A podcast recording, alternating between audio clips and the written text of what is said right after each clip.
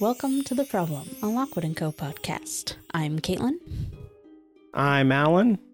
and this week we are talking about part one of The Screaming Staircase by Jonathan Stroud, which was published in 2013.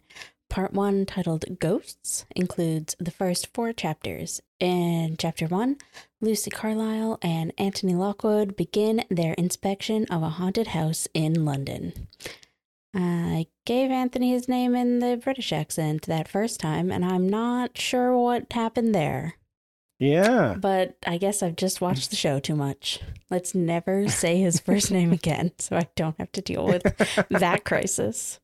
Yeah, when I wrote out that sentence, I was like, should I just put Lockwood? We don't, but I guess we're introducing the characters. So there's a whole thing in the versions of the book that I have where you would say Anthony or Antony because there's like replacements of biscuits for cookies Oh, and That's in my copy too. I was so I so Yeah. previous to this. Should we give the other chapter summaries before I start my rant?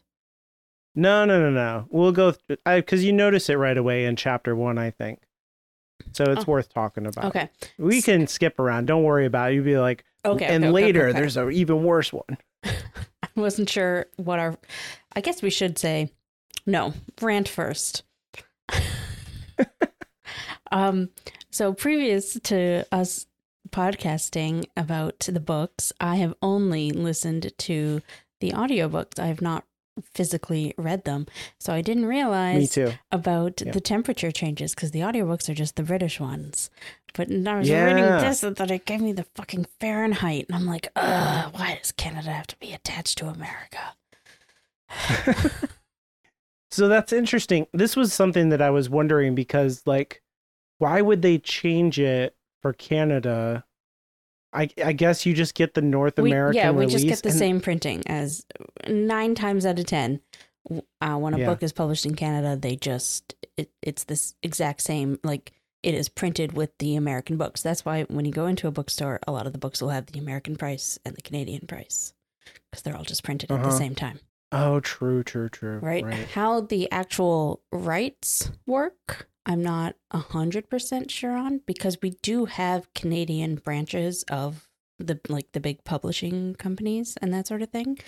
But they must have they must have it set up. Like I'm sure they've done it a hundred times. Very occasionally we will get like the equivalent of the British uh th- like the British publishing. I can only think of two book series that I have read where that was the case. But don't say them. Like, leave everyone in. Okay, so one of them I don't remember. It was just like a four book series that I read like five to 10 years ago that I enjoyed at the time. I remember maybe like a girl died and, and, and then she would wake up in a different body. I don't remember what it was called. Uh, the other one was Oh, Harry that's cool. Potter. Oh, okay, okay. Yeah, I don't know if I wonder. Uh, I I don't think that they're that. They're not as British as these books. I feel like. I know. I know that might be weird to say that Harry Potter is less British, but I I just feel like these books are like like they break for tea and stuff, and and they're so situated in a real London with like Right, yeah. vernacular that's very British Yeah. that yeah I, I feel like harry potter is more like Fantasy? universal yeah yeah yeah more fantastical it, it's in its own world for sure yeah I'm sure that there's a lot of I don't know how much time I want to spend talking about fucking Harry Potter, but um, like I'm sure there's a lot of British culture in there that we just don't pick up on. You know what Sure. I'm saying? Yeah. So I'm sure they do feel very British, especially since I know that there was like there are things that n- North American folks would think was fantasy world building, but actually no, that was just England. it's just england yeah they do have cars that fly that's true. Mm. um yeah so th- that was something that i really noticed when right away when in chapter one that there's all kinds of little changes like that. Um between because i also only listened to the audiobooks. And then when i was going through i have the ebook version is what i'm using and it's um it's north american redacted version of i don't even know how i would get my hands on an ebook in the original british english the king's english Oh man, I was just gonna say something about the Queen's English, but no, it isn't the fucking King's Nope. English. Jesus. That's right. Shall we dive into chapter one then? Yeah. I will mention that I have decided not to type out any notes for myself. I've just written notes in the physical book and I'm going to be flipping through. This is an experiment. I don't know if this is going to work or if I'm just going to be a mess. But um yeah, we'll see how it goes. That's goes. what I did too, because like uh, that's what I always do. Um, I really this is why I really like ebooks because you can just highlight a part of the text and then you can write like an entire essay in the notes, and it does it doesn't show up in the book, I'll see. but you can like click it right. and then it's like there. I just have transparent post-it notes because I can't stand the idea of actually writing on my books, especially since I had to buy. Well, I had to like specifically find the hardcovers for these books that I didn't get the ugly Netflix sticker on them. Yeah, good.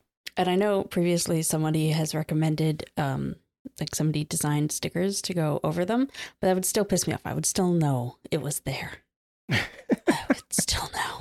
You'd want to cut it out of I- the cover. It's it's not even like as much as Netflix, you know, canceled the show and we're angry about that. It's not even about that. I refuse to buy the permanent sticker books ever. I do not own a Yeah, single I, one. I I, agree. never I hate 'em. will. I don't do it. I will not support that stupid practice. Yeah, I don't I don't like it at all either. I also could not write in a book that feels uh dark sided to me. That's evil. I I can't do that. I, I've done it one time and it was on like a book that I'd picked up a second copy of from a like a from a not a used bookstore, but a thrift store is where I'm going. Yeah. It was it was the Amber Spyglass actually for our other podcast. Um so yeah, more on having previously read the audiobooks, I didn't realize there was chapter art. Uh yeah, so it says in the um copyright and stuff that all of the illustrations are from Kate Adams. Hmm. Yeah, and they have a nice little picture at the beginning of uh each chapter. And there's a little bit of like fancy font for each chapter as well. Oh, I is there? Yeah, it's like the the parts. Each part has a title, and then oh, the, the, title chapter page. Yes. has a has a yeah. But the chapter itself, this is like chapter one, but the letters of the chapter, at least in my version, are are all like kind of funny looking. Yes, Cool yes, looking. they are. Yeah, I like that. I like that kind of stuff. So I really like uh Jonathan Stroud's like whole um word choice and like his entire kind of I guess uh style is is really what I mean. Like w- word style, the way that he the kind of verbs that he uses to talk about the setting and things like that. I just highlighted lots of different things throughout all the chapters that are just like him using really punchy language that um from the first time that I listened to the book you were like we should do a podcast. And so I checked out the book before I watched the show. And immediately in this first chapter I was like oh man I love the word choices that this guy builds the world with.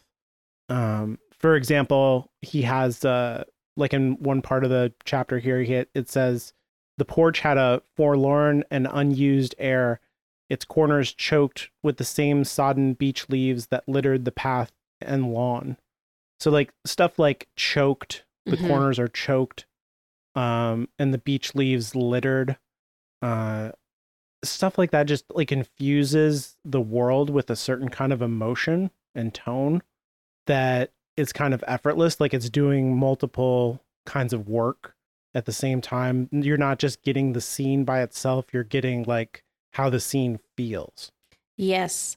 I can't find it now, but I wrote a note about a later bit here where he's describing a smell, but then he says it tasted like such and such. And I thought that that was such an interesting choice. oh yeah yeah yeah i know what you're talking about Yeah, I have it. I can't yeah, find it when in she's here. in the office yeah, but it's Yeah. somewhere in here.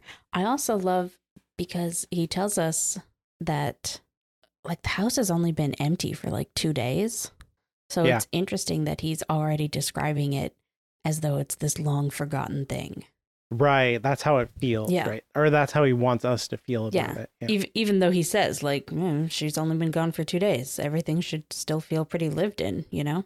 mm-hmm But maybe, the ghost makes things feel different. Right. And that, uh, yeah, I think that's a sense that he's trying to communicate to the reader. I think it's also just his style. He probably, like, I don't want to make it sound like he's belabored, you know, with like a, a dictionary and the sort, although maybe he is. I don't know anything about his method, but it seems to me like he's using like very punchy kind of words and constructing sentences that have a lot of energy to them because the the he's ascribing verbs to nouns that don't usually have those verbs associate with them like darkness doesn't choke things you know Right, what i yeah. mean like that's not a quality that it possesses but he grants it that quality in the language and it creates an atmosphere Yeah, I agree. It's wonderful. Speaking of atmosphere, I also really love just in this opening paragraph, which is almost it's almost all one line or one sentence. You get the humor and the horror right away. You know, Oh, it's good it's point, yeah. it's gruesome, but because we're so very much in this like 15-year-old girl's voice, it's also just like well, we messed up these jobs kind of a lot and we're not going to talk about that. But like, Yeah. there's one thing where like a ghost is gonna haunt a woman forever, literally. Like, what? That's terrible. And they're like, eh, we're just not talking about that. oh well Yeah, I also really liked that first sentence the first time that I listened to the book because it told me right away that we're not going to start with the very first case Yep. and with Lucy like knowing nothing and like we're going to learn along with Lucy. I was just like, "Oh, we're hitting the ground running. Our, our characters already know what they're doing and it expects you to keep up." I was like, "Great. This is great." But also in the way that he's in the stylistic way that he has Lucy talking to us, she will just stop and explain things to us, but it doesn't feel forced. It just feels Mhm, like, and here I mhm. am sharing this with you. Like this whole first, these most of my notes for these first four chapters are just, oh, world building. Oh, world building. Oh, like it's all world building. But if you're just reading it, it doesn't feel like it's being shoved down your throat. Yeah, yeah. Just also, as an aside, on the first page here, there is just the words "the creeping shadow," which is the name of a later I- book, obviously. And I I thought that was fun. I'm sure it's an accident. I'm sure I wasn't planning that far out, but it was fun to notice it. Yeah, yeah, yeah, yeah. I thought that when I was reading it this time, I was like, "Oh, that can't be the same thing." Yeah. It's not. Oh, because you haven't read Yeah. book four yet, right? No, I haven't read The Creeping Shadow yet. I've read the first three books now. So Okay. Good to know for me not being Yeah, like, right. this is obviously this, blah, blah, blah, blah, blah. Yep, and we get a lot of uh, back and forth with Lucy and Lockwood that kind of like uh, establishes their rapport and how they work with each other. It's good stuff. but different like the opening scene in the show did the same thing but it's very different in the book they swap around some of their dialogue that sort of thing and the show completely cut out how ridiculous lockwood is like totally. the Yeah. stuff with the accents and him being like oh but it's fun like and i wrote down that the show makes lockwood sort of desperate to appear an adult while the book makes it seem like he's clinging to his youth and it's interesting because it's the same issue but they show it in two different ways Oh yeah, I like that. Yeah, for sure. He's he's pretty different.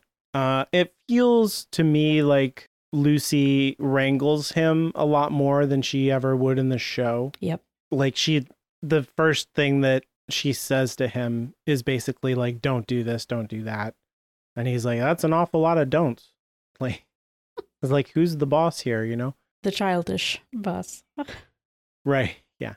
Well, I think that is kind of what Stroud is communicating. Like we should be asking ourselves that as readers. Like, Yes. who's the boss? I thought this is Lockwood and Co., but Lucy is the eye of the book. hmm And uh yeah. and seems and a little like in everything charge is here a little Yeah, yeah, yeah, yeah. Who's the important one too? You know, like there's a lot of like I think that gives the book some energy because it's like, oh, this isn't all of this is not quite what I expected, which is good. Yeah.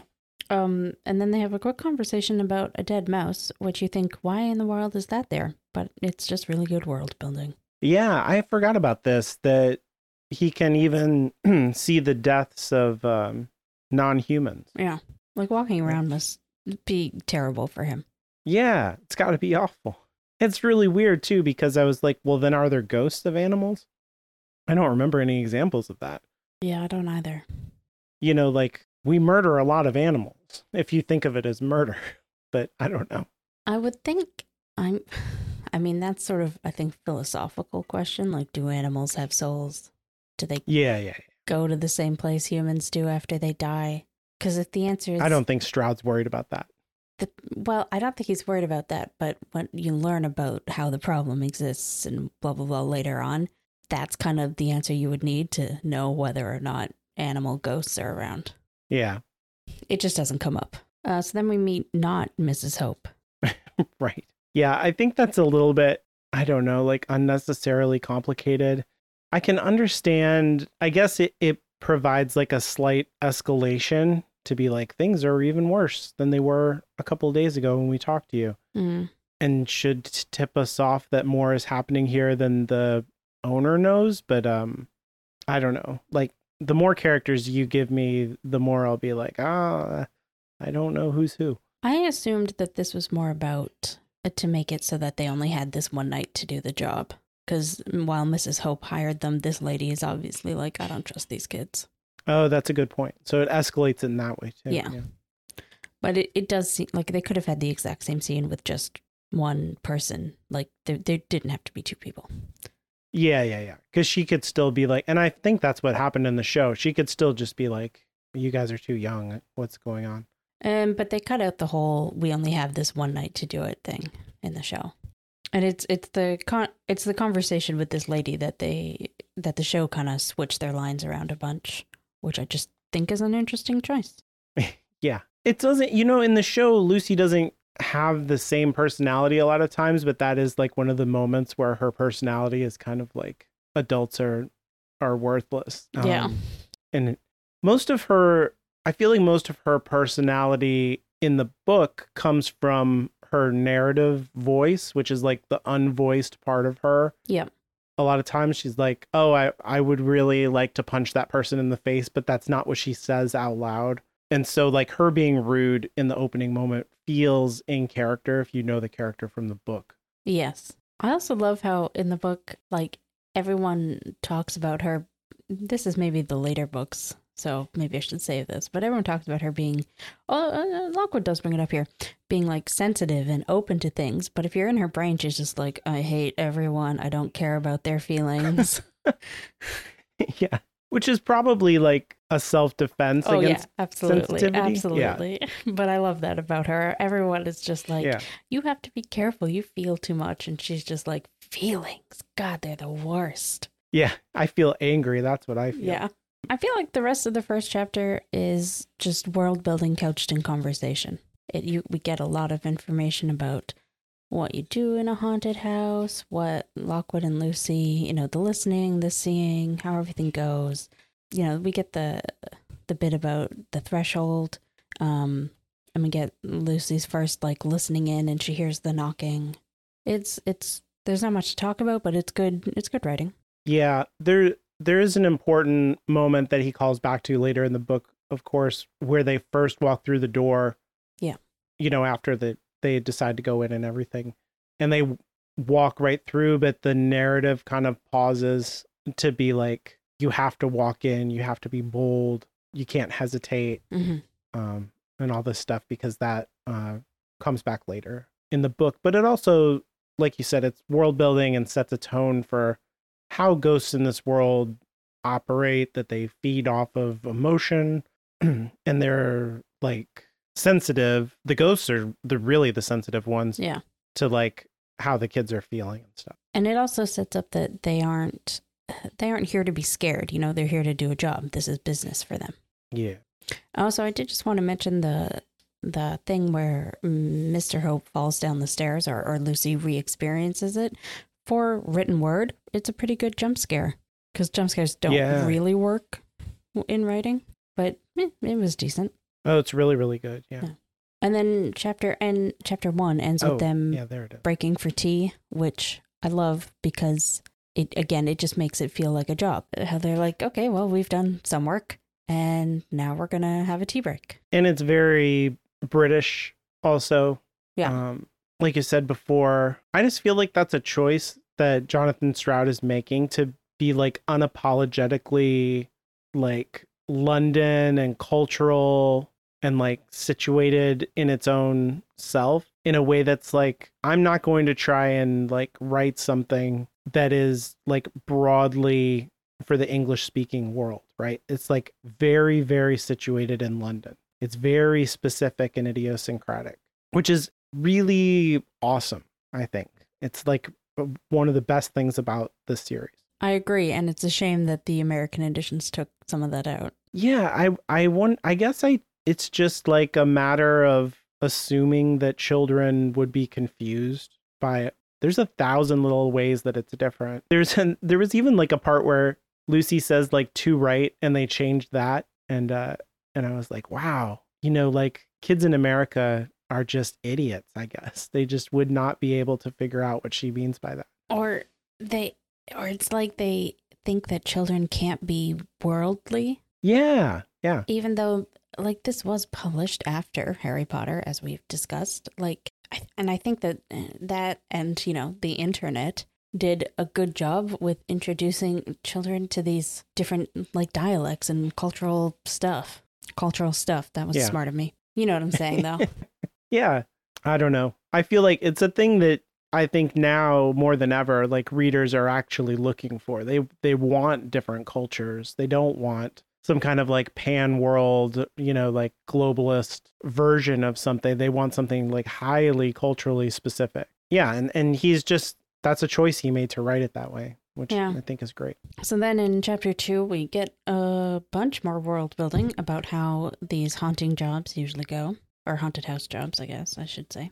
And we also get our first Yeah. mention of George. my uh my little chapter 2 summary says in chapter 2 lucy and lockwood search the house for the source of the haunting and narrow it down to the deceased owner's office Right, I forgot about our summaries. it's all right i made it sound very natural yeah there's even the picture for chapter 2 is even uh the cup of Tea.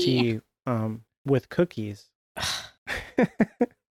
Like the word cookie. that's what it says in the I know it just doesn't have the same. It's just different. It's a different feel. You know. yeah I feel like even the drawing. I wonder if the drawings are different in the British version because I just feel like that isn't. oh that it wouldn't It would. that it would that be just- like an, a, a different assortment Yeah, like that looks like a chocolate chip cookie. It doesn't look like a British Oh, biscuit. yeah. You know.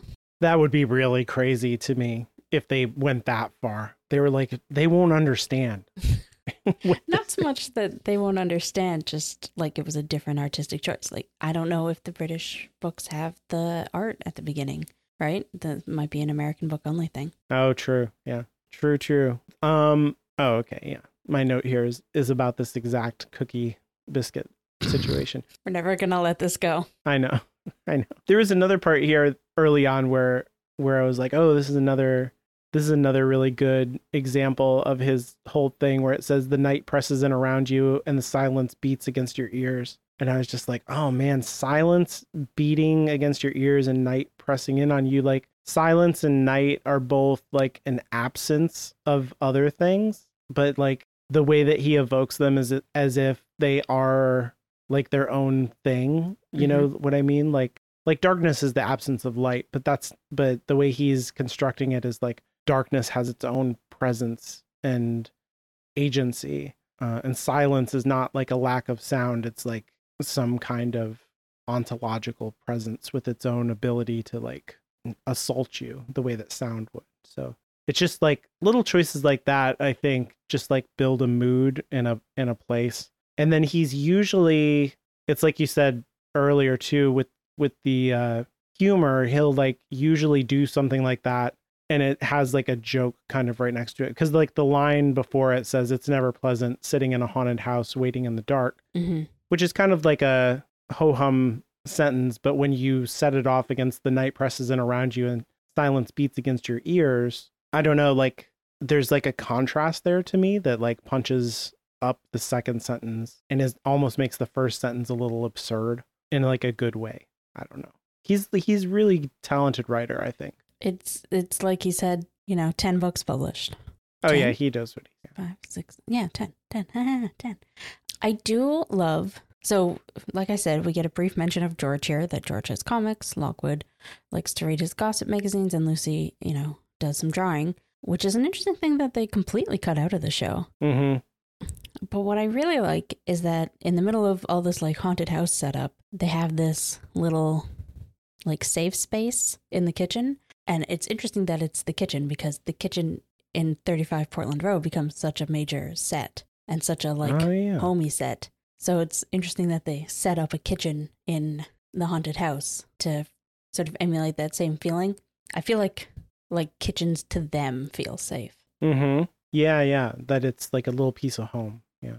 It would be interesting to see what a different agency might do if they like to set up their safe space somewhere else. I wonder now that you say that, I wonder if other agencies would even do something. Hmm. If there wouldn't just be a kind of task, you know, mastering of like the adults are like set up outside and they're just like go in there and like do the job. And there's none of this like we're taking a break, we're reassessing, we're I feel like I feel like this wouldn't happen with other agencies. Right. Yeah.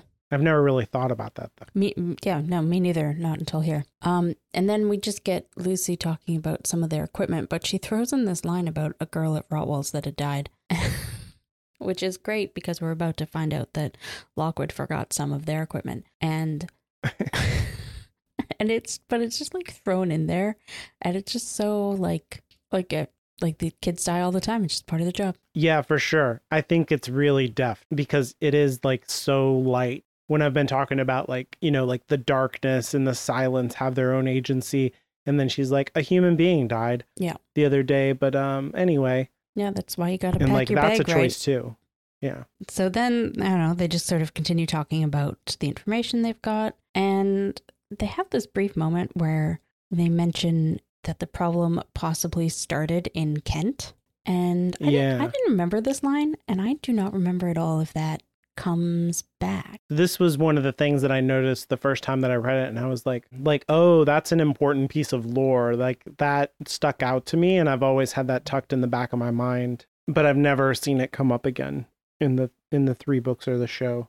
I don't think it's in the show at all. I do It's like not. how it's like debatable though between them and and it's the kind of thing that they talk about. It's like kind of shop talk Yeah. To be like, is there even a problem in Kent? Oh, actually, the problem is worse than this person's making it out to be. And there's like an element of that. We might not be communicating the actual, like, that's the source, but we are communicating that, like, this is something that people can debate in this world. Like, it's not, everything is not known perfectly, even to the degree of, like, is there a problem in Kent as bad as it is in London?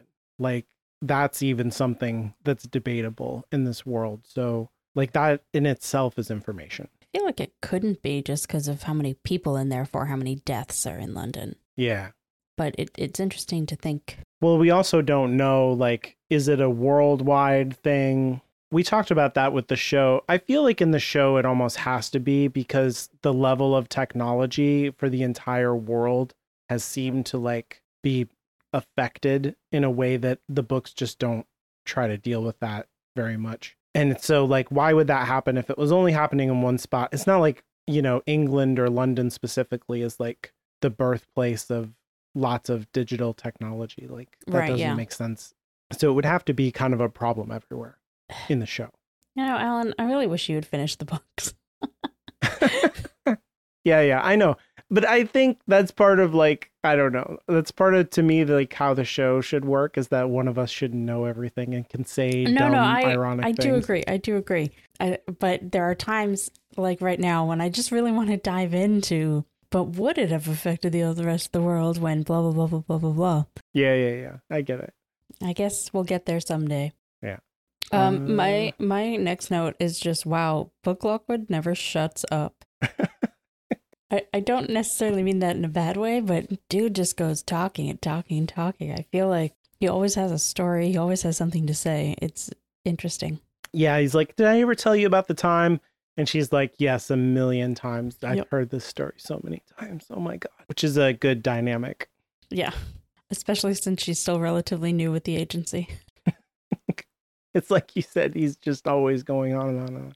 Uh, and then we get receptionist George, who of course, but we, but like obviously he's not the receptionist because we get that like, oh, he won't like that. Yeah, yeah. I wrote that down too. Yeah. It's an indirect introduction. It's conversational. So like that's really deft again. That's really good writing, I think. That there is somebody named George, that he is not the receptionist, that he is, you know, like that would be an affront to him and and all of this kind of stuff. So I always like I think that's so smart. I'm always scared whenever I write to do this thing that I I think is so smart when you do what I think of as a negative introduction, when you say like a character, you've not met the character, but you're like the character is not da da da da da da da. Like Right. George is not the receptionist. He is not the this and that. And well, and just before that, we get them talking about George's theories on the problem. So we even get a little Mhm. bit of And he reads comic books. yeah his main personality there, his theory. Yeah. Uh, on the next page, I did circle the 48 degrees and write down stupid U.S. publishing. Yeah, yeah, I noticed that too. It's um it's although my feeling was a little bit the opposite. I was like, "Oh, that's what that means." I have no idea. Because I am a dumb American. I mean, that being said, again, because of this whole Canada being connected to America thing, the thermostat in my house is in Fahrenheit. So I do somewhat understand Fahrenheit. Yeah, yeah, yeah. That whole thing is silly. My yeah, my kids are old enough now that they're asking me like, "Why do we do that?" and everyone else and it's like there's no there's no good answer to this. I think it's just stubbornness, which is fair. Yeah, a lot is. of countries are stubborn about things, you know? Yeah, yeah, yeah. We well, we had to show we had to show our dad that we are grown up and we're not part of his house anymore, and Right. so we choose to. It's an emo thing. We really committed to it. Uh, in the part that you were talking about where Lockwood is, or I guess I was talking about it, where Lockwood goes on and on and on, and Lucy's like, "Yeah, I heard that a million times." There was this part that I highlighted where he says, um, he says, "Oh well, the point is." Mr. Hope could be coming back for a host of other reasons that aren't to do with vengeance. Something left undone, for instance, a will he didn't tell his wife about, or a stash of money hidden under the bed, Mm. which I thought was interesting because it's like everything doesn't have to be about murder. Like ghosts could come back for any number of reasons, and the and they ghosts do come back for reasons. Like that's an important thing to know Yeah. they're not just this isn't just random stuff happening there is like murder is a common reason but it's not the only one and the reason is tied to the source which is also an important thing to know hmm and so it's worth investigating the motives of the ghost because it can tell you like something about oh the source is the will or the you know what i mean Right. like in this case that he's that he's positing Which is interesting because later on I noted a bit where Lockwood says, I'm never going to find it. Says something like, if it's a type two, like a type two always means something bad has happened, either to them or they did something bad. And I'm, mm-hmm. I find that interesting because I don't think we ever really revisit it, but I want to know if that's true. If every single type two, you know, Right, was, right, was right, there ever Yeah. an anomaly to that? Yeah. Yeah, yeah, yeah. And it yeah, that also stuck out to me and I was like, then what makes a type 3? It's also interesting that they start like the first time we ever hear about types is a type 2. And so that's also another really good little move where you've already said like there's more than one type of ghost Yeah. and probably there's more than two, you know? Yep. Um so you're like communicating a lot of information there with just that one little move. Another bit where I wish you'd read more because we do actually get a bit about what makes a type 3, but it's from the type three's perspective. So I don't like it's just his it's just kind of Skull's opinion on what made him him. I was gonna say, yeah, those guys are really trustworthy. Well, I don't disparage Skull, you know, he's doing his best.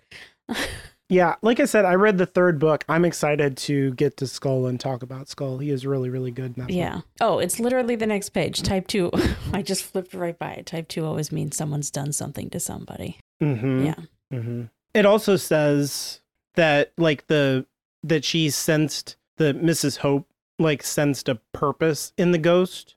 Yeah. And that suggests a type two. That purpose is like tied to the type twos in some way that they're able to like psychically, you know, like you can feel psychically, even if you're not a child, intentions around the ghost and stuff, purposes. So that's like an important idea in the book too. And then um, they go and do some more investigating. They go upstairs, check some stuff out. Yeah, they they talk about their little thermometer things a lot, Right, yeah. uh, which is really good for narrowing down. Like they're homing in on, oh, this room's warmer, this room's colder. Yep. So there's like a kind of science to it, I guess. And you just kind of like intuit. He's kind of trusting that you understand like this is how it works. Yeah, it's doing it's an interesting writing technique that he has that translated so well to the show where he doesn't just stop and explain the world to you. He just puts it in the conversation or sometimes in Lucy's narration and he doesn't explain everything. He'll just explain little bits and trust you to pick up on it and put it all together. Mm-hmm. It's it's good. Uh, again, I as somebody who has read a lot of middle grade books as an adult, there are some that will just completely talk down to kids, and there are some that don't, and I do prefer that those ones, obviously. Yeah. Yeah. A hundred percent. It's very, I don't know. Like the first time I read this, I was so impressed with everything that he is doing. Like it's, he trusts you and he's also being like really subtle and hmm building a mood. And it's just like, wow, he's so talented. But again, and yeah, Good job, like you, like you just said, it does sort of feel like he trusts the reader, which is always a nice feeling as a reader. Yeah. So then they find the study that used to be a bedroom, and we get the filings or chains conversation. Right. Yeah. Which is, it- it's, you know, we talked about it in the show. And it, I think that it's the same thing here. Like it's doing double duty, it's talking to character and world building at the same time. It's also funny. And it does also just feel like, oh, my group project partner dropped the ball, you know, like, Yeah. Yeah. Yeah. and then at the end, the, the chapter ends with a ghost. Yeah. Yeah. Yeah. Yeah.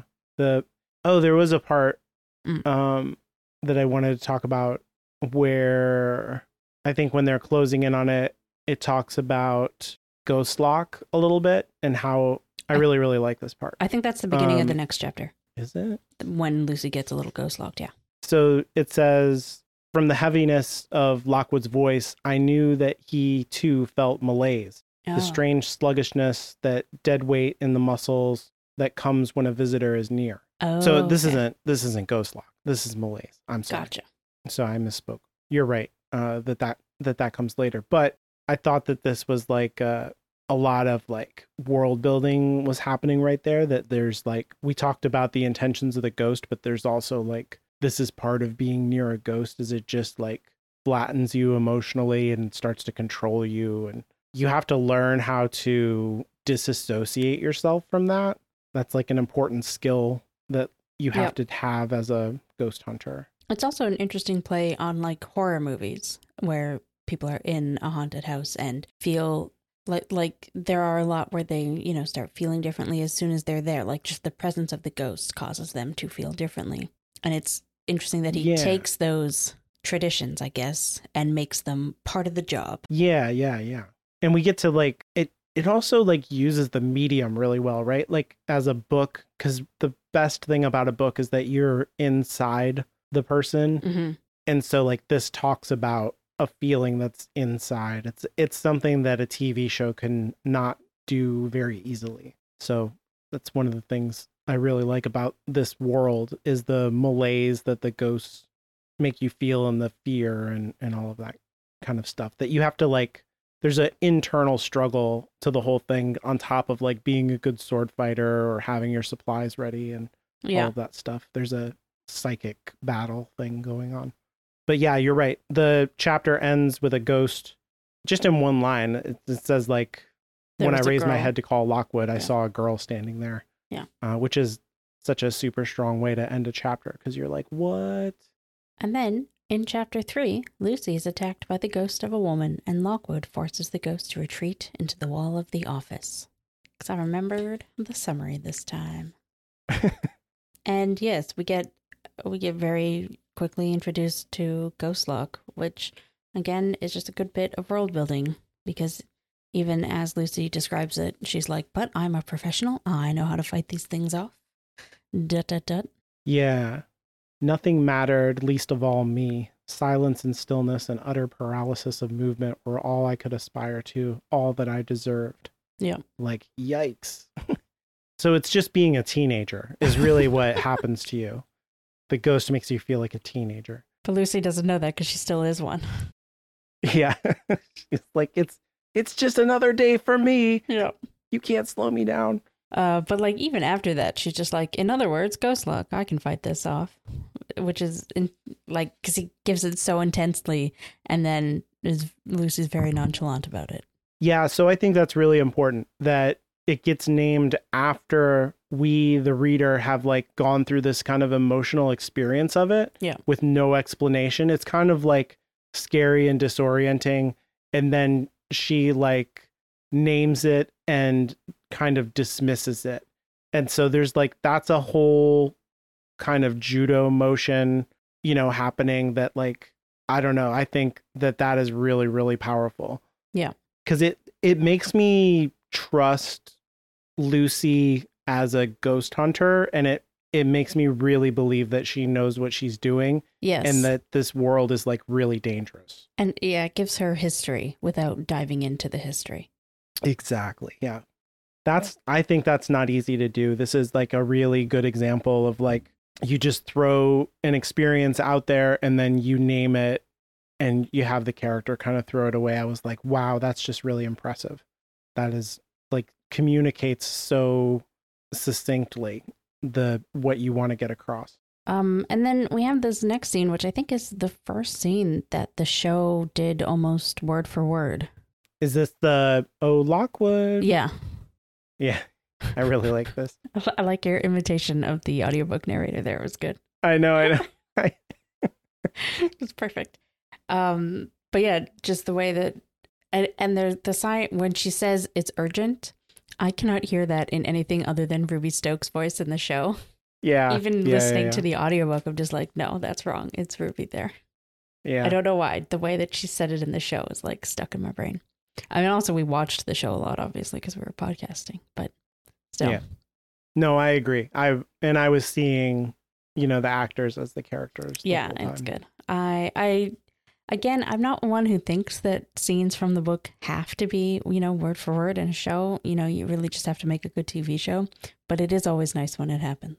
Oh yeah, and it's it's a really like it lends itself to television too because a lot of the gag is both visual and audio. Yeah. Uh, and cutting in between the two of them, like Lockwood is like, "I'm a fucking detective, dude. Like, look at my big brain," and and she like has the answer in front of her, Yeah. and yeah, it's just all really good. And we get um our first ghost speaking to Lucy when uh the ghost says, "I'm cold." I'm cold. Yeah. Yeah. Now she doesn't say that right in the in the show. No, Doesn't she say "let go of me" right away? I don't know about right away, but I think at first it was just like sounds, and then when Lockwood came out, he like told her to to focus in, and she does her eye close boom thing with the sound effect, Yeah, yeah, yeah. or not boom, but you know what I mean the the sound effect that you liked so much. Yeah, yeah. Where everything else drops out. Yeah. That's really, really smart. Yeah, I don't remember her saying I'm cold at all. And it really feels like what we're talking about here is kind of like euphemisms around being like a dead body or like being buried or bricked up or in the Yeah. dirt. Yeah, this this definitely sounds like she's upset that she's uh, her body's been left, which I like that because it does sort of lend itself to them thinking that the body is the source. And so maybe Right. Lucy wasn't being completely idiotic later on. Yeah, that's a good point. Yeah, that's a really good point. Um, so then eventually Lockwood does come out into the hallway and be like, "Oh, I see you were actually when you said it's urgent, you meant it." Though I, I don't yeah, and actu- she's like she's mad at him. Yeah. Um, which is totally understandable but also funny. I I really do love their dynamic of of it really feels in this these first couple chapters that Lucy is the professional and Lockwood is just here to have a good time and show off. Yeah, yeah. He is messing around a little bit too much. So yeah, so after after they rejoin and like Lockwood clues into reality, he doesn't let Lucy go after the ghost because she's upset. I think this is really important for especially for the first book, but for the just the idea of the world building and stuff Mm-hmm. that he's like he tells her you need to calm down. Um she'll feed off your anger super fast and she'll grow strong, which is I mean that's just exposition Mm-hmm. uh, but it's really well delivered because she is upset and this isn't like he's not explaining something to her that she doesn't already know he's reminding her and being like this is why we have to be careful because like the ghosts feed on emotions and fear and anger seem to give them something and so like it just puts them in greater danger Yeah. and like I've been saying, like the psychic battle of controlling yourself is a really, really important part of the ghost hunting. Uh, I also like that he kind of goads her into a bit of an argument. Not like an argument, but like a tiff, I guess. And then yes. and then to just to help get her get the anger out. And, and they don't like say that on the page, but afterwards he's like, "Do you feel better now?" And she's like, "Actually, yes." And that's Yes. really smart character work too. there. Yeah. Yes. Yeah, I agree. Yeah, it's really cute. Yeah. It's a it's a good joke because yeah, at the end, he's like, "How's your anger management going?" Yeah. And she snorted and had to admit that she felt better. Yeah. I admit I'm annoyed, but now I'm annoyed with you. That's different. that feels cute and good and like Yeah. it's probably also like i don't know it, i don't i don't read a lot of if i'm honest i don't read a lot of like romantic attraction between the characters in the first three books now that i've read the three books but there she is definitely like smitten with lockwood in terms of like she's captured by his charisma like right away.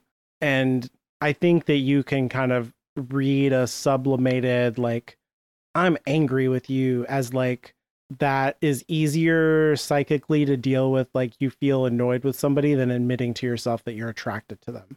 So you like the flirting is like ooh i hate you kind of stuff that teenagers do because they can't deal with the alternative Yes. I you know, it's interesting that you say that you don't think there's a lot of attraction between them in the first three books because you've you've brought that up before about how you don't think there was that much uh between them in the books, but you've also said that in your real life you can never tell if somebody is flirting. And I think about It's those two things a lot. A hundred percent. I think I'm very bad at reading this kind of thing, and it always like sometimes I'm reading a book and I feel annoyed. Like, well, where did this come from? They would never showed any signs of being interested in each other because it's just not explicit enough for me. I can't like read the signs, so That's an, I will fully admit to that. Yeah. Um so I I do I actually don't think that this bit is about attraction. I think it's just about they have a good relationship. You know, they've been living together for 6 months. We don't know that yet in the book, but it's given them like a rapport. They know each other really well. yeah, it definitely speaks to a history. Yeah, And I do I do think it's kind of cute. I I don't even necessarily know if I mean that in a romantic way, but just when he says how's your management going on Luce i could just see him like grinning at her like an idiot yeah, you know Yeah. so it's good there's um there's a kind of cute joke that I like in Lucy's narrative voice a Mhm. little bit after that once they get into the office and it talks about like how there's geology magazines and there's maps all over the place and there's hammers and she's like I used my keen investigative instinct to tell me that Mr. Hope might possibly have been a geologist by trade. I was like, good Lucy. I like she's kind of sardonic about herself. Oh, yeah. Um, Which Yeah. I actually love that because there's nothing that a teenager does better than like self-deprecating sarcasm. Yeah, yeah. Uh, And also just the way when they talk and how they're always kind of trying to one up each other. Like, yep, that Stroud just nailed what it is to listen to teenagers talk to each other. it's very charming to not have somebody who's like she, like she's being ironic about it and not be like i'm an amazing genius like that would be annoying or for her to be down on herself and be like i'm so stupid that would also be annoying Oh yeah, no, no, it's it. I don't even know how to describe it. It's the perfect self-deprecation because it's not. Yep. she doesn't wallow in it. She just says, "Well, that was stupid," and moves on. Mm-hmm. Obviously, I'm paraphrasing. But then, yes, they go into a room, find an old chimney, and think there's probably something in there. Yep. And that's Um, in the room um, that is a study now, but used to be a bedroom. And they think that Mr. Hope setting up his office in there is what set off the ghost after so much time. Yeah, Lockwood has a good Sherlock moment of being like, there was something on this carpet before. Yeah, that's a good moment Which for him, actually, because I do feel like most of these opening chapters are Lucy kind of telling him he's dumb. Yeah. And not again, not in so many words, but like, don't do the accents, don't do this, don't do that. Obviously, it's this, blah blah blah. So when he does have a good, you know, oh, but there was obviously a bed here moment. It's like, okay, Lockwood does have a brain.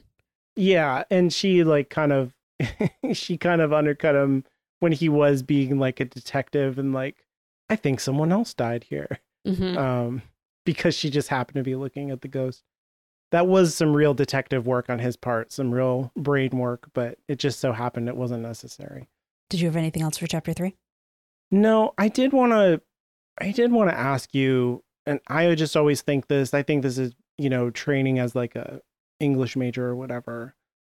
It's something that I think about in any first person narrative is Mhm. like she's using the past tense here for everything, so we're not like, you know, I walked up the stairs and Right. Anthony did this. It's it's all past tense. And so I always just ask myself like from what part of the future is this Lucy writing and to who is this a written account or is this like is this anything? You know like in the kind of like you know Bilbo Baggins wrote the story of the Hobbit and then that's what we're reading kind of a thing like right. retrospective. Do you have any sense of how? And maybe there's an answer to this in the because I haven't read all the books. And there there is isn't. like it's not. No, it's it's just the style. okay, yeah. And so my sense is that there isn't. I mean, even absent of you saying that, that this isn't like an account that she is constructing. That it's it's just merely a delivery system, and that he's not making more of it than that. Yeah.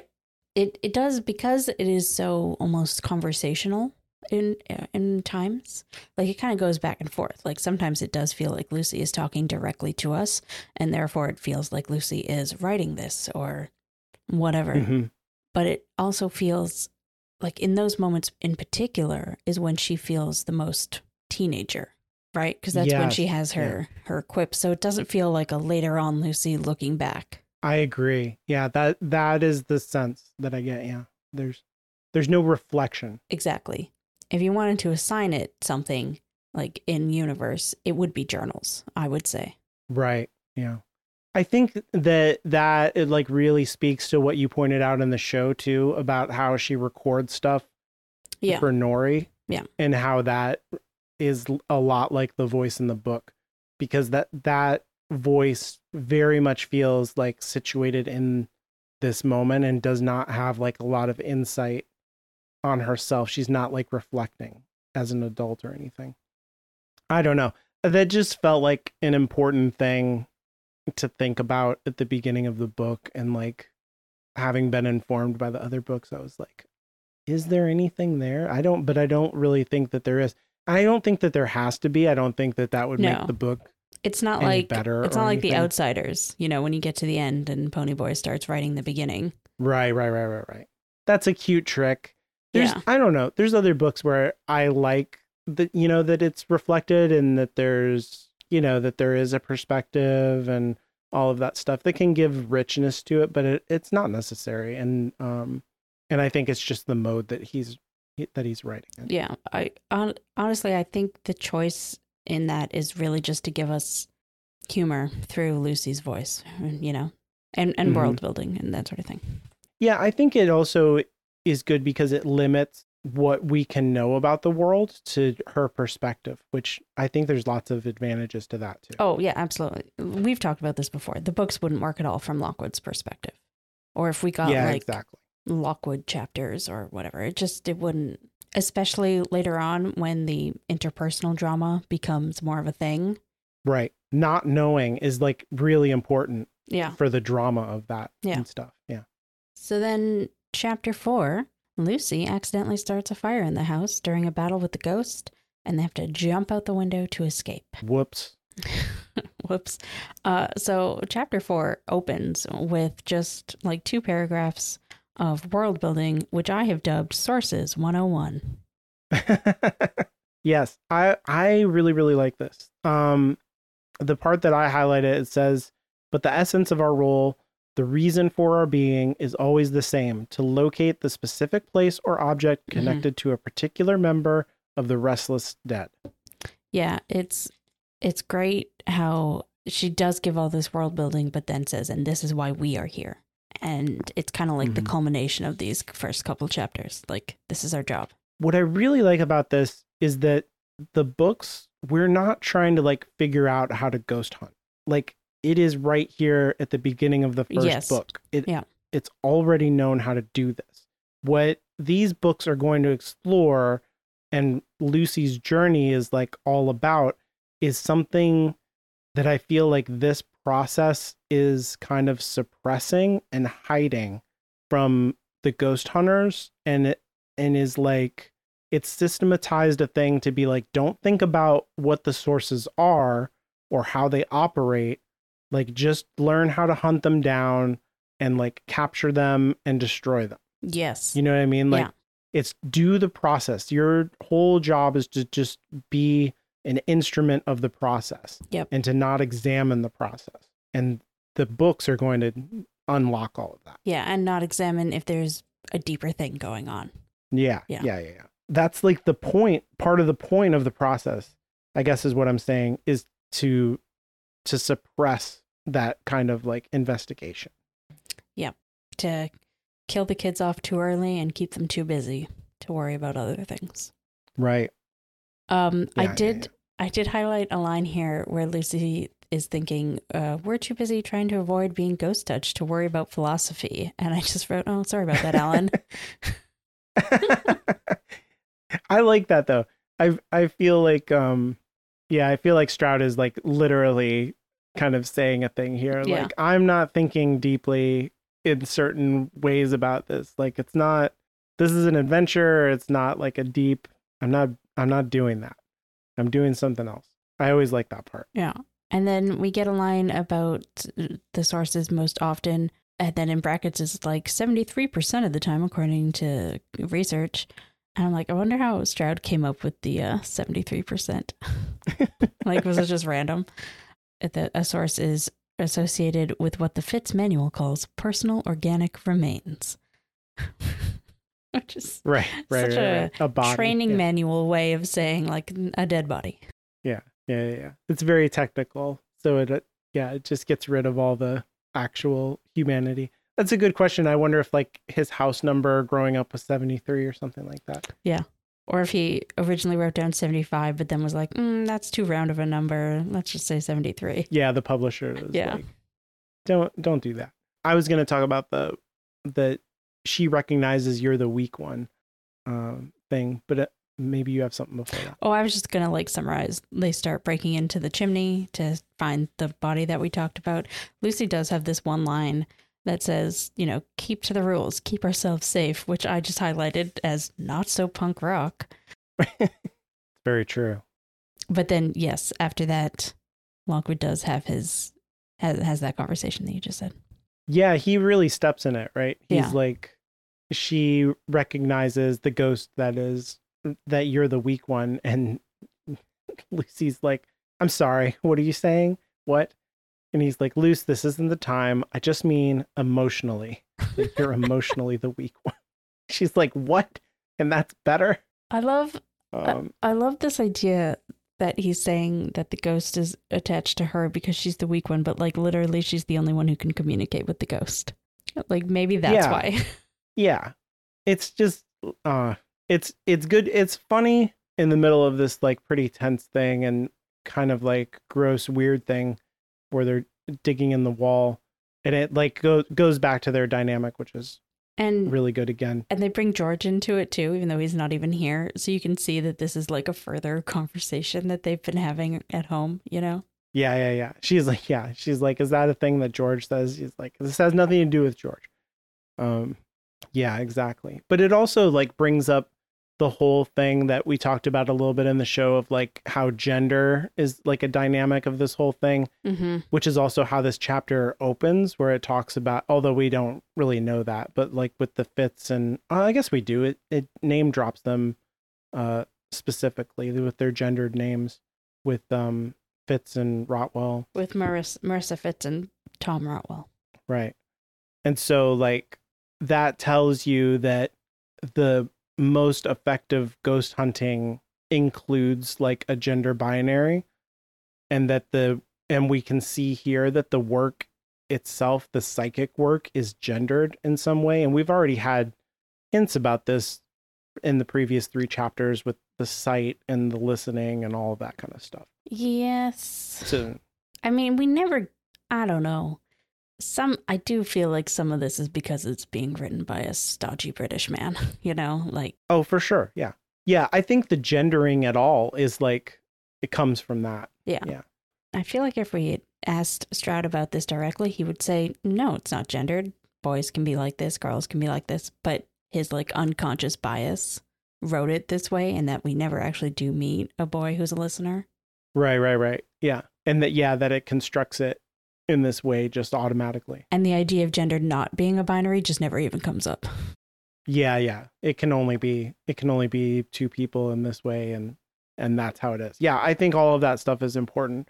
And the way that, like, you know, like Lockwood did not come to this conclusion. I feel like this is society has told him that, like, being a listener is emotionally weak and you know what i mean and that like to be female is to be vulnerable and weak and emotional and blah blah blah blah and all these things that our society thinks about femininity Mm-hmm. as well and so like all of that stuff is encoded there in that little exchange in like important ways that are yeah both unconscious and like i think he's playing with them and like you know talking about it and being like actually this is her secret weapon but like it also does play into the gender binary and, Yeah, and as ideas about Yeah. essential femininity Uh, I, I will, th- at the end of this conversation or a part of it, Lockwood does sort of bring up how you think she, he says, you'd think she'd want us to do this. You think she'd want to be found, talking about the ghost wanting them to find the dead body. And I just think that that's an interesting line to give Lockwood because as we see later, he doesn't care what ghosts want. He doesn't want to think about them as human beings or as things that used to be human beings. oh that's a good point So it's I have to assume that Stroud just wasn't thinking about that right here. Or maybe this is just luck or it's it's probably not even that deep. But it's just interesting that he brought that up yeah here. i think he's complaining because he's Yeah. having to do a lot of work Yeah. He's like, Exactly. He's why is she whining. fighting us why is she making it harder But it's just interesting that it came up here. In yeah yeah yeah. i i noticed that too um and then on the next page the ghosts come back. The ghosts the ghost comes back. Wow, I can't speak. And we finally get like a decent physical description of her. Which includes Lucy saying she looked like the kind of girl I'd always instinctively disliked. Soft and silly, passive when it mattered, and when it didn't, reliant on her charms to get her way. I hate everything about that. I'm so glad that Stroud introduced the fact that Lucy hates girls early on. Sarcasm, Mhm. obviously. I just, nothing would have changed if he had just given her, given the ghost those descriptions without Lucy having to say the kind of girl I'd always instinctively disliked. Like we would have gotten it. mm-hmm I, ju- I and and people I've seen people talk about that like in world there are reasons for Lucy to dislike other girls. Like there's she's got six sisters and a mom who have not been great to her. And I get it. But out of world this is still a choice that a male writer is making about a female main character that he is writing from the perspective of and I hate that. I th- girls don't need to be uh I, the word escapes me, but they don't need to be mean to each other like this. There can still be tension Mhm. between them. Just, anyways, we're going to revisit this a lot in book three, obviously, but I Oh yeah, yeah. I hate it. It comes up all the time. Yeah, and I hate when it. yeah, when I read this part, it felt very much as like the book or the story is judging this kind of femininity as Yep. like intrinsically bad or dishonest. Yep. Like it's a it's a bad way to be a person.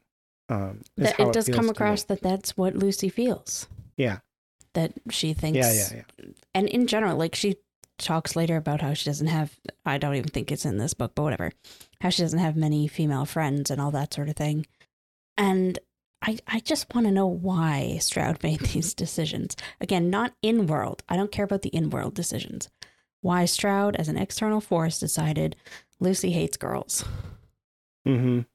and I I just hate it. I so many of the scenes, so many of the conflicts could like it could absolutely just be taken out that it's and, and it would still work.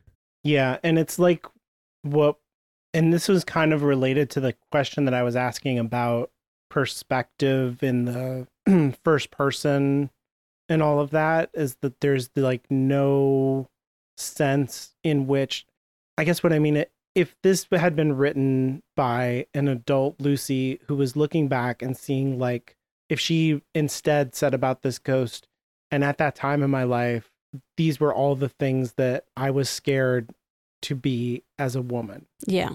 That I was scared I wasn't pretty enough. That I was scared I was too bold around Lockwood and and that he didn't see me as a woman because of that. And you know what I mean? And that made me hate her. Um there's no sense of that at all. There's just like an unironic it this kind of femininity is intrinsically bad and dishonest. Yeah. And so like that really like feels to me like a judgment that the book makes in the same way that when we get villainous characters who do bad things, the book is judging them and saying like this is a bad person like and this to be a woman who is passive at the right times and looks a certain way is bad like end of Yeah. thing you know what i mean yeah, that's like it's a exactly. it's bad And in, in the context, I, I don't think Stroud meant it this way at all, but in the context of when we're getting this, it also kind of feels like, and that's probably why she died, yeah yeah yeah yeah it's part of her victimhood Yeah. yeah which is bullshit. Yeah, yeah, yeah. And I I don't I don't think my sense of Stroud is that he's not that kind of guy, but that it it's like you said about the other gendered things that this is just like, The unconscious bias. you yeah. know, on, yeah, it's just in there. It's just Or- programmed into you. or it's like like Lucy is very much written like a teenage I'm not like other girls girl, which is fine. hmm I'm 100% like that exists. I'm not trying to say that it, you shouldn't think that she shouldn't think that or anything like that, but he doesn't have the nuance for it hmm because there's so much more going on than oh I hate other girls blah blah blah blah blah when when you are a teenage girl. The other thing that I think whenever this comes up a lot of times, and this might be totally unfair to Stroud and just might be me actually projecting myself onto him, is that it's easier as a man who, you know, like I don't wear makeup, I don't have to deal with women's clothes Right. to have a character who's like, I hate makeup, I dress different than other girls, I don't worry about girly things. Like that is just easier to do as a man. Short and like that would be fine. My experience. that would be fine. You can have a character saying, I prefer this, I prefer, and I don't prefer that. But then to actively think, I hate this, and I hate that, and I Right, hate right, girls right, who do And- like that.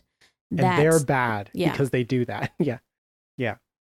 That's I where we have a It's- problem. It's, it's really bad. Though, again, yes, I do think all of this is unconscious on Stroud's. Like, I don't think he, like, there's a difference between somebody who actively hates women and somebody who's just not that great at writing them. Yeah, yeah. I don't think that Lucy would be the hero of the book. I don't think that she would be the kind of character that she is if he like actively Yes. hated women and like could didn't Yes. understand them at all. So that's that's not what I'm saying. I'm just saying I think society is in his brain telling him things and that he lacks the nuance because he never was a teenage girl. yeah, yeah, yeah. I agree. Not that it matters if I agree or not. I do. Uh, so then they find a dead body in the wall, but that's normal for them. right. Uh, and they have a fight with a ghost. I didn't really take any notes here. It was all just like body. I was fight, about to say that. Yeah. You know, the fight is good and it's it's explained really well. It's easy to picture, hmm but I didn't take any notes uh, through it. The first note that I have in this whole section um, has to do with Lucy says, uh, "A rush of pity filled my heart. Who did this to you?" right. Um, and that's like a really important turning point in the story, and like begins us on the path of like what I talked about, like that's not a question that you should be asking for the kind of Fittes manual how to hunt ghosts. That's Yeah. never something that you need to ask yourself. You should never put yourself in the perspective of the dead person. Yes. Um, I I did also write down because Lockwood calls out Plan E, and I just wrote down I like that joke better in the show Yeah, yeah, yeah. because they had the the follow through with it. Um, but yeah, no, I mentioned that line also the pity because it's. I like that you're saying that this is a choice that Lucy is making, um, to actively think in a way that you know the Fittes manual probably does not encourage. While I was like, I wonder if this is her her making a connection with the ghost and the ghost kind of forcing her to think that way. Forcing Oh, isn't the right word, but like the ghost being No, like, I "Could get you what you care mean. about me, please?" Yeah. I hadn't thought of that. That's no, I. I don't know which one it would be, bit of both maybe, but yeah. yeah, it's interesting. Well, even if the ghost is doing that, it still has to be an act of choice on her part to, you know, go in that direction because that's what we've been talking about. Like, Yeah. there's all this psychic battle that happens internally. And so this is a choice. And this, I think, is when she reaches in to take the necklace. And yeah. which is why the ring in the show was such a better choice because she could just grab it. In this one, I'm left thinking, did she just rip it? Did did she reach behind the la- the and and then she decapitated. oh God! Oh, like either option is bad. Yeah. Like, did she just hug a dead body? You know, like, ugh. Yeah. It's like the thing that I thought of when I watched it in the show was um probably no one thought of this is like Galadriel giving her hair to Gimli oh and yeah, how like that's really beautiful in the book but then when if you try to do that on screen it would be like what's even happening? What is she giving him? I can't even see anything there. Yeah. And then like, Um, what does he do with it? Yeah, right. Yeah. Where is it? It's really dumb. But it looked it works really well on the page. Like I totally buy that she's able to get this necklace and everything because you don't you just don't have to think about it and it just happens but I don't know. If you have to I've thought about that, it too like- much now. I don't. I can't picture anything other than her reaching around the dead body to get to the clasp, and I'm just like, It's oh, but through the silver net and stuff it's like really weird it's awkward yeah Um, but then the whole house is on fire. And I know, like, Lockwood does get ghost touched here, but I couldn't find a moment where it happened. Did- I was looking for this too, Yeah. and uh, I missed it. And he seems, I don't know, like jokey and with it still all the way to the end of the chapter. And so I was like, did it happen after she fell? No, because the So I don't know. well, I was gonna say because the net's already on the dead body, but we are we know that that doesn't matter. Right. I, I I don't know when it happened. It's interesting. There didn't seem to be a moment, so I guess it was just while he was distracting the ghost.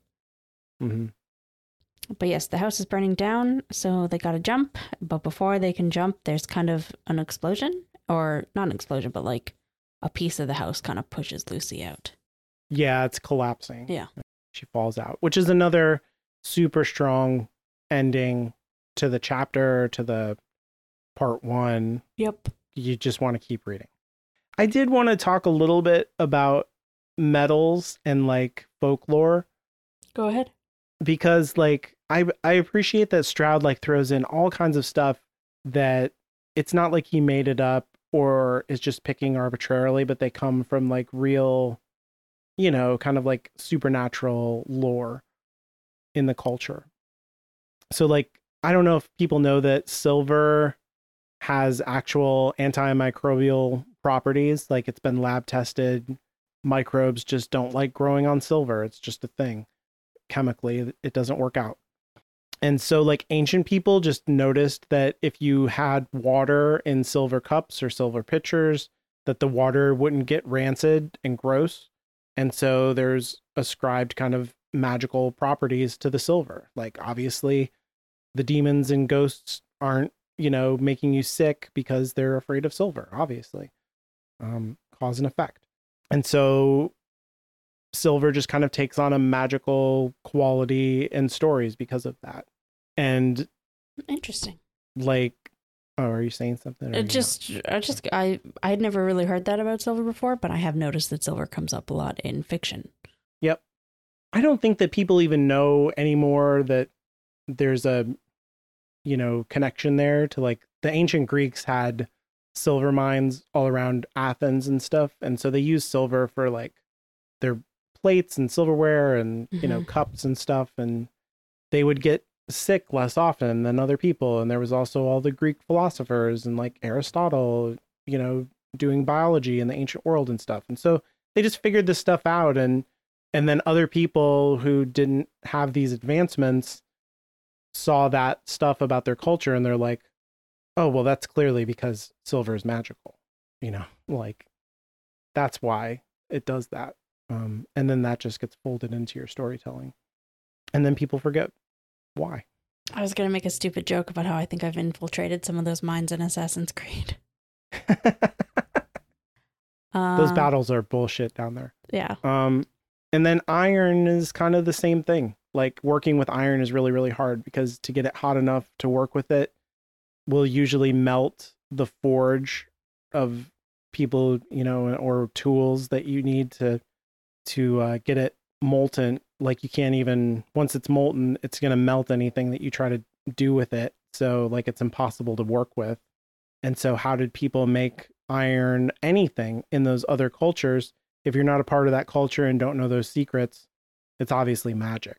So like iron tools and stuff are magical just intrinsically. That's interesting because in in in this story and in most stories where iron is part of a thing, the whole point of it is that it's anti magical. Right, right, right, right. Like it stops it has some kind of stopping magical things. I think also magnetism has to do with um iron's magical like the lore around it and if you think about, you know, positive to positive, they kind of push against each other and so maybe that is kind of like well the iron's magical and the fairy's magical and that's why they don't go together. You know what I mean? Maybe. But or even just like you were saying, it's so hard to work with that maybe that's why they might think that it could be repellent. Mhm. Like I don't know. That connection makes sense in my brain. I don't I don't think I made it clear in the words that I spoke, but whatever. Um, so during well, when we did our episodes on the show, we had um most punk rock moment, which I do think we're planning to continue, but we're also going to add a best and or worst joke from every section. Yeah. Or we're going to try to. I don't know. I don't know how this will go. Yeah, uh, I guess please send us your feedback on whether or not this is good, and also whether or not in general we were kind of boring this time. I don't know. I feel like maybe we were. So, what was your best and or worst joke? Hmm. I think my favorite joke is the is the oh Lockwood Oh, whole thing. yeah. I'm just scanning through all the jokes that I I highlighted jokes and I think that's my favorite one. It, it actually makes me laugh through the whole like I'm just chuckling through the whole thing. I did like there's another joke that I like where where they're like walking down a hallway and Lucy's like pretty tense hmm and it says Lucy look Lockwood's voice Oh, that one, yeah. there's Mr. Hope. and it's just like a picture Yeah. of him. And she's like, and Mrs. Hope's here as well. I do. I do she's love like, Lockwood "You being a shit. Yeah, it's good. I wrote down my favorite joke being everything, basically from receptionist George and onward on that page. I love when Lucy's just like, "Are you ready?" and he's like, "Yes, I'm moving shape." and Yeah, yeah. And, just then like it so folds deadpan. it very like yep, yeah, that's pretty good. and then they talk about it a little bit more, and we also get like some world building in that about how adults can't really see or sense, and I just really liked yeah. that. Yeah, And then it like goes on for a bit while they still just like like give Mrs. Hope shit basically. It's great. Yes. Yeah. Yeah. Yeah. Yeah. That's very like on the job energy. Yeah. Like, can you believe the client bullshit? You know? Yeah. And That's I a good one. I still remember the first time like listening to the audiobook when they like the first time I heard it and I did chuckle out loud. It was good. It was well done. Uh I did write down a worst joke, which I thought at one point Lucy brings up Lockwood getting shut in a bathroom on a job and then he's like, It was the ghost. I didn't just get locked in there and I don't know. I thought that was stupid and unnecessary. there weren't any sometimes stroud and i'm sure i will highlight these he just does like a groaner to me that i'm like Yeah. oh man i can't believe you did that they're never ja- dad jokes but they're like as bad i don't know we'll get to them Um for most punk rock, I put uh the stealing of the necklace. oh that's a good one because she kind of goes back for it, you know, like the, the the the net is on, they can get out, and she's like, mm, "But I need to steal this jewelry." Actually, yeah yeah yeah yeah. I like that. Yeah i just had them jumping off the roof that like or whatever. It's not the roof but like they're high up. And lockwood's like well this is the way we got to go. But it's not very punk rock honestly because it's like they don't have a choice. Yeah, that's the whole point. It's that or die. Hmm But yeah, I, I, before I thought of the necklace, I think that was going to be mine too. Because jumping out of a burning building that you set on fire, that is kind of a little punk rock. it's very cool Yeah. but it's not very like down with the system man like we didn't you know jump off the roof and throw the grenade in the building like, yeah. fuck them it wasn't that But I guess it was um like Lucy sets the house on fire because she does decide that her and Lockwood surviving is more important than following the rules. So mm, Mhm. that could be punk rock. it's a little bit yeah so next time we'll read part two titled before Yeah, like like I said, this is kind of a new format for us. So if you have any feedback, please do reach out to us. It, it would make sense for me to then go into our collective uh, contact info, but that's just not how we do things. So I'm going to say you can follow me on Twitter at inferior Caitlin. right so just send it right to caitlin Yeah, just send it. No, you can follow the show on Twitter. It's not Twitter anymore. Oh, whatever. oh yeah it's x I forgot about it. you have that. to say it like it makes me so ashamed of my generation because i am generation x i'm like the very tail end of generation x and i hate how it's like it's spacex and it's twitter x and it's dude fucking you're the worst of our generation honestly stop it So you can follow the show on Twitter at Lockwood Podcast. and if you want to reach out in an email, you can do that. I never ever read this line, and you can tell. yep To you can email us at i'm not helping you no, you're not. is you did this you're in it If you want to reach out you by email, you can send one to contact at hallowedgroundmedia.com or visit our contact page, which Alan did not write down here. that's right good luck finding it And remember, Celsius is better than Fahrenheit.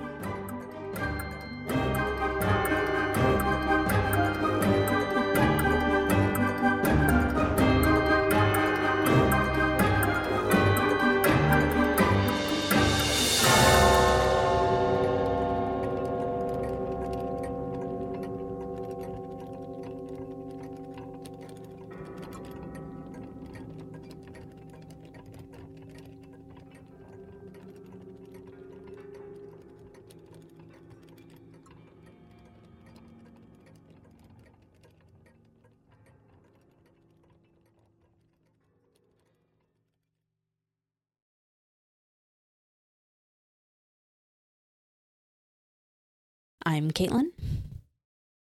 i'm hmm, yeah that's who i am jesus christ i have one line good And drink some drink some tea Oh, sorry. Good. All right. I'm Alan. And this week we are I don't know. Just leave all that in there.